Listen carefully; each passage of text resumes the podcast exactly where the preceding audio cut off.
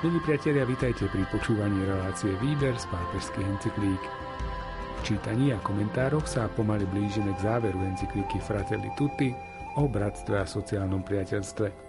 Svätý otec František tu v posledných kapitolách píše o kresťanskej identite. Spomína aj pannu Máriu, ktorá pod krížom prijala univerzálne materstvo a nám pripomína, aby sme zdroj ľudskej dôstojnosti a bratstva vždy hľadali v evanjeliu Ježiša Krista. Pohodu pri počúvaní vám prajú Miroslav Kolbaský, Anton Fabián, Jaroslav Fabián a Martin Ďúčo.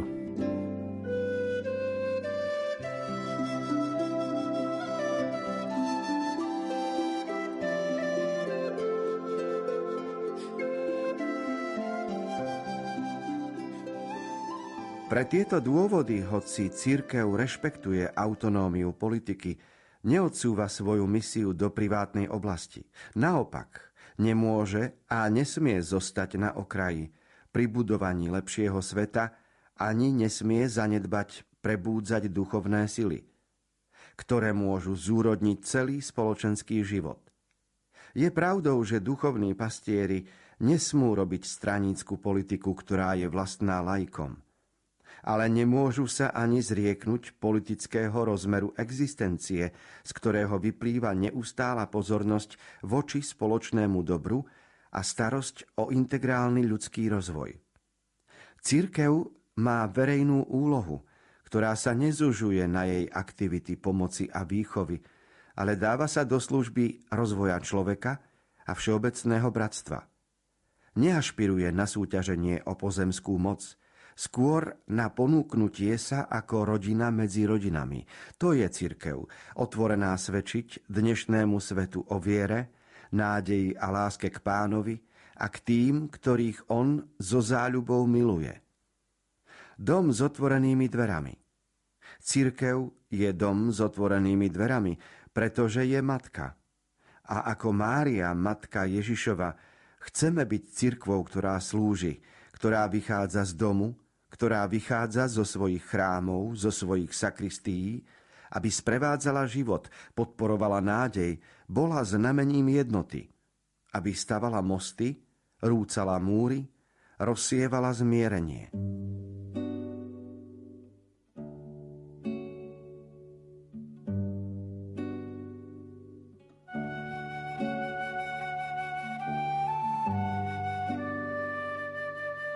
V dejinách pozorujeme rozličné skutočnosti, ako cirkev a svetská moc spolupracovali alebo boli proti sebe konfrontačne.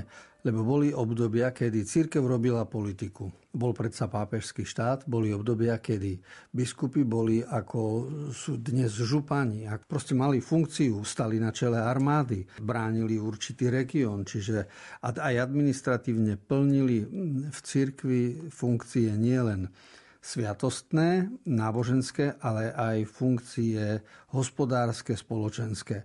Najmä zo stredoveku sú tieto skutočnosti známe. To bolo v čase, keď svetská a náboženská moc boli spojené. V našej dobe, už v novoveku, vidíme, ako sa oddeľovala politika od cirkevného života a politika si vydobila určitú autonómiu, čiže spravovanie svetských vecí, spravovanie štátu prešlo do demokratických foriem a vyvinuli sa nové formy správy štátov v posledných storočiach. To ale spôsobilo, že cirkev sa dostala do úzadia a mnohí potom ju chceli dostať do zakristie. Čiže áno, môže byť náboženský život, môže byť cirkev, ale nech je v privátnej sfére. A to je zase ďalší extrém, ktorého sme boli svedkami aj v minulých desaťročiach. A teraz sa vlastne ukazuje skutočná pravda, lebo treba, akoby, aby vyplávali na povrch skutočnosti, ktoré popisuje pápež v encyklike Fratelli Tutti. Že predsa cirkev musí byť pozorná voči spoločnému dobru, lebo jej ide o rozvoj človeka, čiže má verejnú úlohu. To znamená, že nemá mať rozhodovacie právomoci, čiže nikto z cirkevných predstaviteľov nemá byť ani prezident, ani predseda vlády, ani poslanec. Nikto nemá mať funkcie z cirkevných predstavených Ale to neznamená, že by sme nemali o spoločenských veciach hovoriť. Teda to, ako kresťania, veriaci, laici majú byť v službe demokratického štátu a majú preberať funkcie v štáte na spravovanie vecí spoločných, o tom predsa cirkev nemôže mlčať. Nehovoriac o tom, ak ide ešte aj o výchovu a vzdelávanie. Čiže dôležité je len rozlišovať, čím cirkev dnes chce byť a čím nechce byť, čím bola v minulosti a čím, od čoho už dnes ustúpila a od čoho ustúpiť ani nemôže. Pretože, ako sa spomína v článku dvestosedemdesiatšesť, chce byť matkou všetkých, chce byť domom, ktorý má dvere otvorené pre všetkých.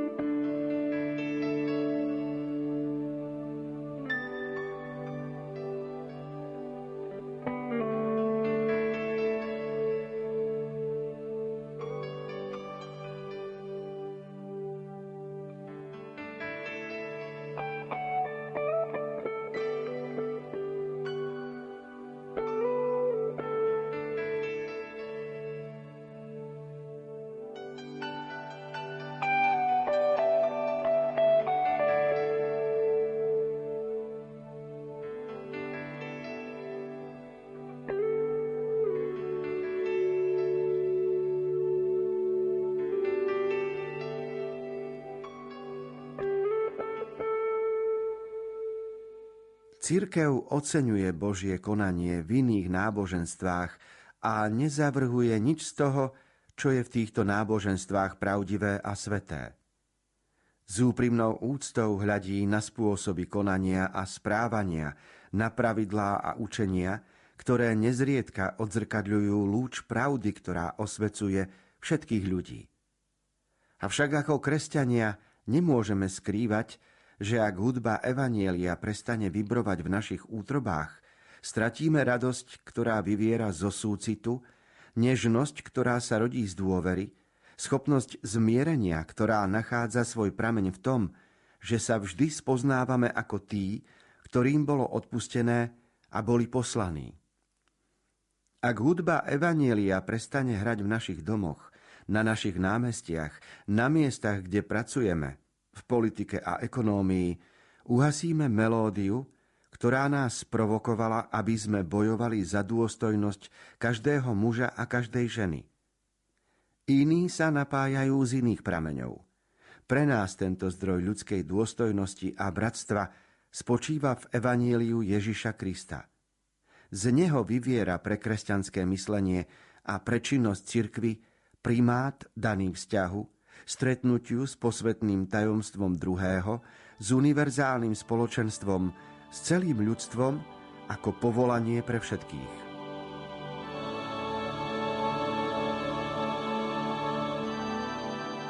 V slovách, ktoré vypovedal pápež, je citovanie z pred sedemdesiatich rokov, lebo v čase druhého Vatikánskeho koncilu, ešte počas tisícdeväťstošesťdesiatpäť roku, v deklarácii, ktorá mala názov Nostra Aetate, o vzťahu k iným náboženstvám, bolo toto vypovedané, že cirkev má úctu k k iným náboženstvám, k tomu, čo v nich je pravdivé a sveté. To znamená, že existujú stopy, zrnka múdrosti, pravdy a lásky aj v iných náboženstvách.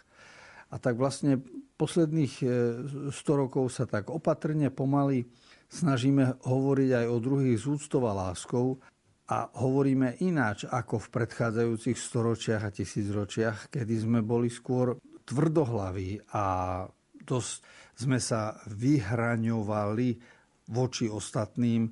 Buď sme ich považovali za bludárov, alebo za nejakých rozkolníkov. A svojím spôsobom postoje boli nenávistne formulované.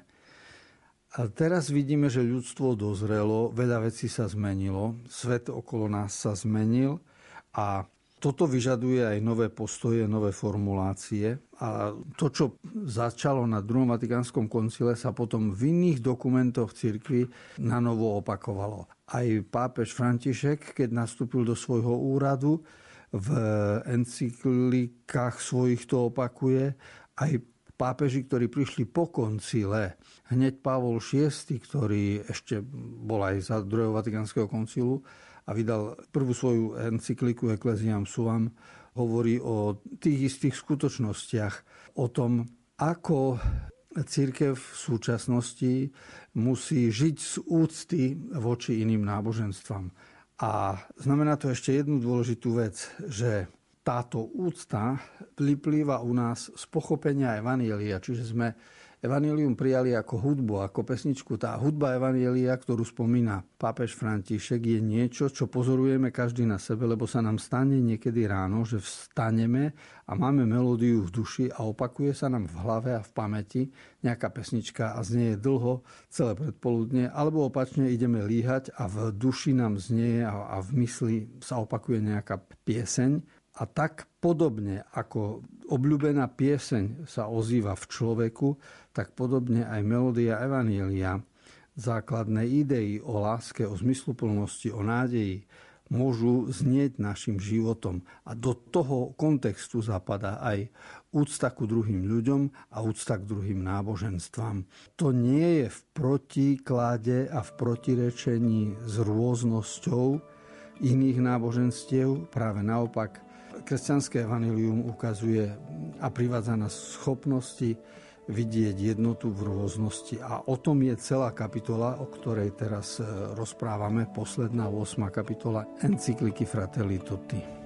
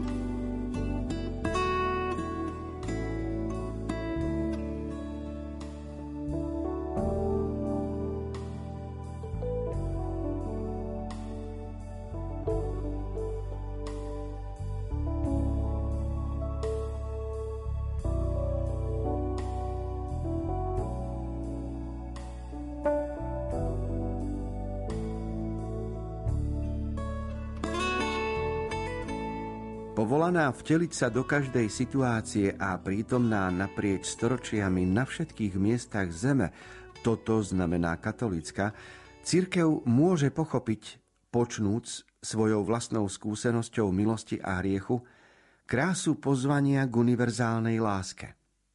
V skutku, všetko, čo je ľudské, sa nás týka. Kdekoľvek sa zhromažďujú predstavitelia národov, aby stanovili práva a povinnosti človeka, cítime sa poctení, ak nám to umožnia, prisadnúť si k ním. Pre mnohých kresťanov toto putovanie bratstva má aj matku menom Mária. Ona prijala pod krížom toto univerzálne materstvo a jej pozornosť je obrátená nielen na Ježiša, ale aj na ostatných z jej potomstva. S mocou vzkrieseného chce zrodiť nový svet, kde sme všetci bratia, kde je miesto pre každého skartovaného našich spoločností, kde sa zračia spravodlivosť a pokoj.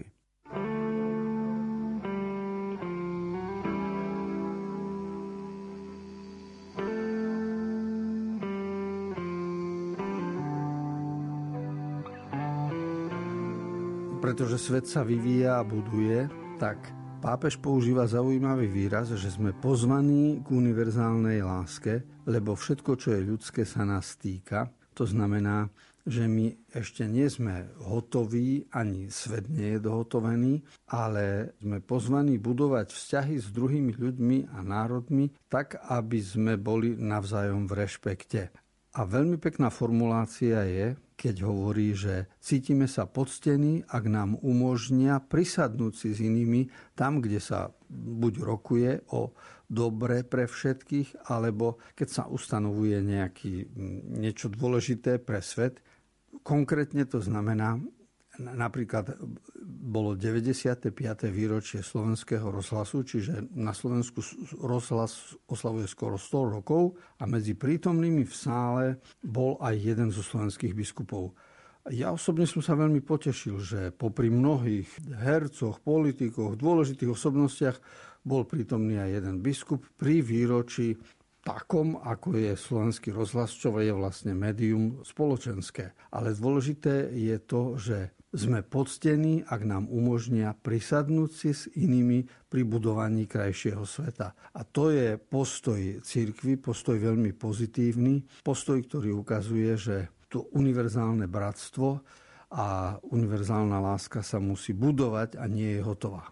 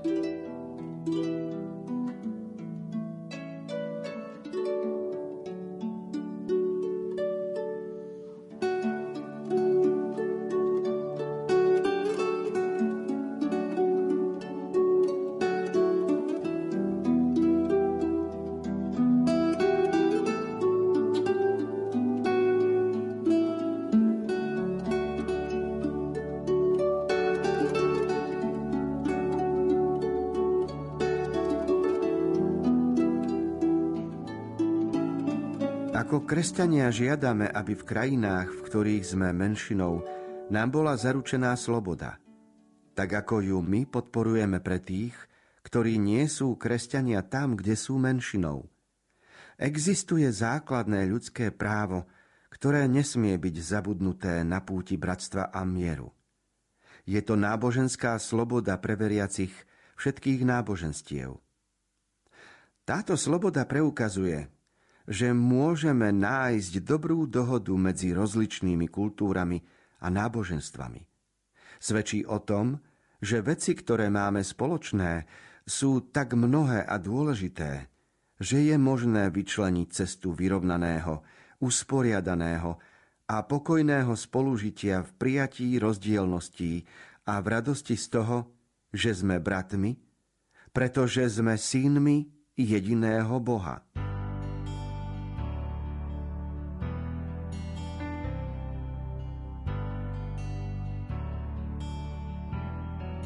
V súčasnosti najviac prenasledované je kresťanské náboženstvo vo svete a to sú zvlášť krajiny rozvojové, krajiny východného bloku. Dôležité je to, že my nemôžeme zabudnúť na to, že sa máme domáhať náboženskej slobody, tak ako my ju doprajeme každému inému, lebo náboženská sloboda je základ, právo vyznávať svoje náboženstvo v, v cudzom prostredí, kde človek žije, a právo dovoliť iným, aby v našom prostredí vyznávali svoje náboženstvo. To je základné ľudské právo a v našej dobe sa už uplatňuje, v európskom kontexte určite. Je dôležité, aby sa uplatňovalo aj v, v arabskom alebo aj v iných oblastiach sveta. A o tom je dvestosedemdesiaty deviaty článok encykliky Fratelli tutti od pápeža Františka. Celé je to v kontexte spolupráce a úcty s rozličnými inými náboženstvami. To je presný opak toho, čo sa pred sto až dvesto rokmi riešilo vo svete, lebo predtým boli náboženské vojny. V mene Božom sa viedli bojny, v mene Božom sa svetili zbrane, v mene Božom sa viedli krížiacké výpravy, v mene Božom sa robili opačné veci. A my sme svedkami doby, v ktorej už nie je ani zaujímavé, ani uznania hodné, aby sa v mene Božom nejakým spôsobom ubližovalo druhému. Ľudstvo dozrelo k poznaniu, že Boh je láska a v mene Božom je možné iba spolupracovať a život odovzdávať, keďže Boh je láska, teda Boh je život a on má záujem komunikovať, odovzdávať život a neživot brať.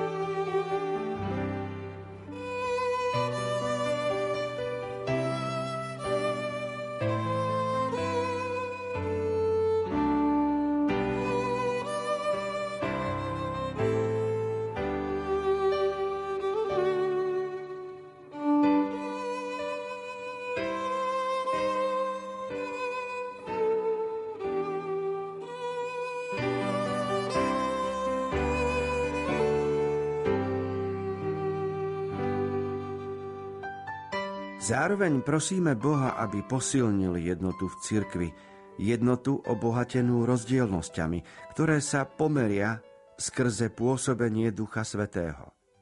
V skutku boli sme v jednom duchu pokrstení v jedno telo, kam každý vkladá svoj osobitný príspevok. Ako hovoril svätý Augustín, ucho vidí skrze oko, oko počuje skrze ucho. Je okrem toho naliehavé naďalej vydávať svedectvo o postupe stretávania medzi rôznymi kresťanskými vierovyznaniami. Nemôžeme zabudnúť na túžbu vyjadrenú Ježišom, aby všetci jedno boli. Načúvajúc jeho pozvaniu, s bolesťou uznávame, že procesu globalizácie chýba ešte prorocký a duchovný príspevok jednoty medzi všetkými kresťanmi. Napriek tomu, hoci sme ešte na ceste smerom k plnej jednote, máme už teraz povinnosť ponúknuť spoločné svedectvo o Božej láske ku všetkým, spolupracujúc v službe ľudstvu.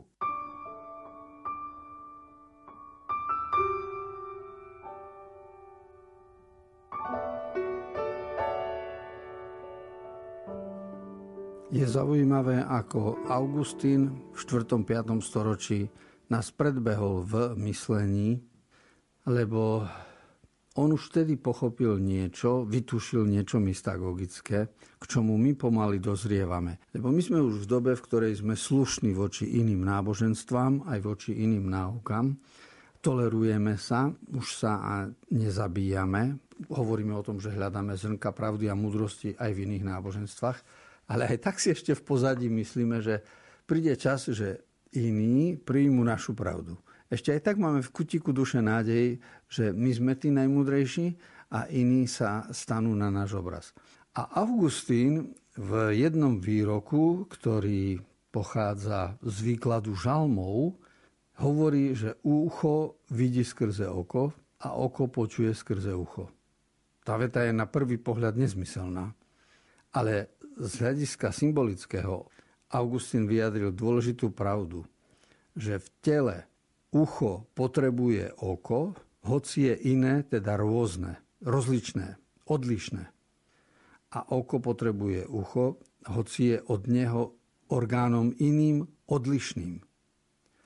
A tu sa dá povedať, že katolík potrebuje Mohamedána, hoci je odlišný.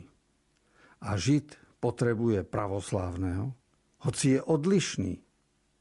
To znamená, že nielen čakať, kedy sa druhý prevráti a obráti a zmení a bude na môj spôsob, ale tu skôr ide o to uznať rôznosť a vidieť ju ako Božiu vec, ako Boží plán spásy. Čiže Boh dopriava túto rôznosť vo svete a necháva ju rozvíjať sa a dozrievať skrz tento stupeň slušnosti, ktorý voči sebe v súčasnosti máme. A preto odborne sa vyjadril pápež v dvestoosemdesiatom článku, keď povedal, že procesu globalizácie chýba prorocký a duchovný príspevok. A to je tiež veta, ktorá potrebuje interpretáciu, lebo my sme svedkami procesu globalizácie vo svete, ale zatiaľ je to v ekonomike, v obchode, v rozličných iných cestovnom ruchu. Globalizácia sa prejavuje skôr v materiálnych veciach, ale tomu všetkému chýba ešte prorocký a duchovný príspevok. To znamená, že, že ten nadhľad a úcta k druhému, aby sme mali spoločné, globálne, aj to, že máme úctu k druhému človeku, takému, aký je, bez chuti prerábať ho, lebo dozrievanie ľudstva závisí práve od, tejto, od tohto uznania druhého a od postoja našej lásky k nemu. Dnešné stretnutie pri encyklike Fratelli tutti sa končí. Ďalšie pokračovanie sme pre vás pripravili opäť o týždeň, kedy si nás budete môcť naladiť v obvyklom čase.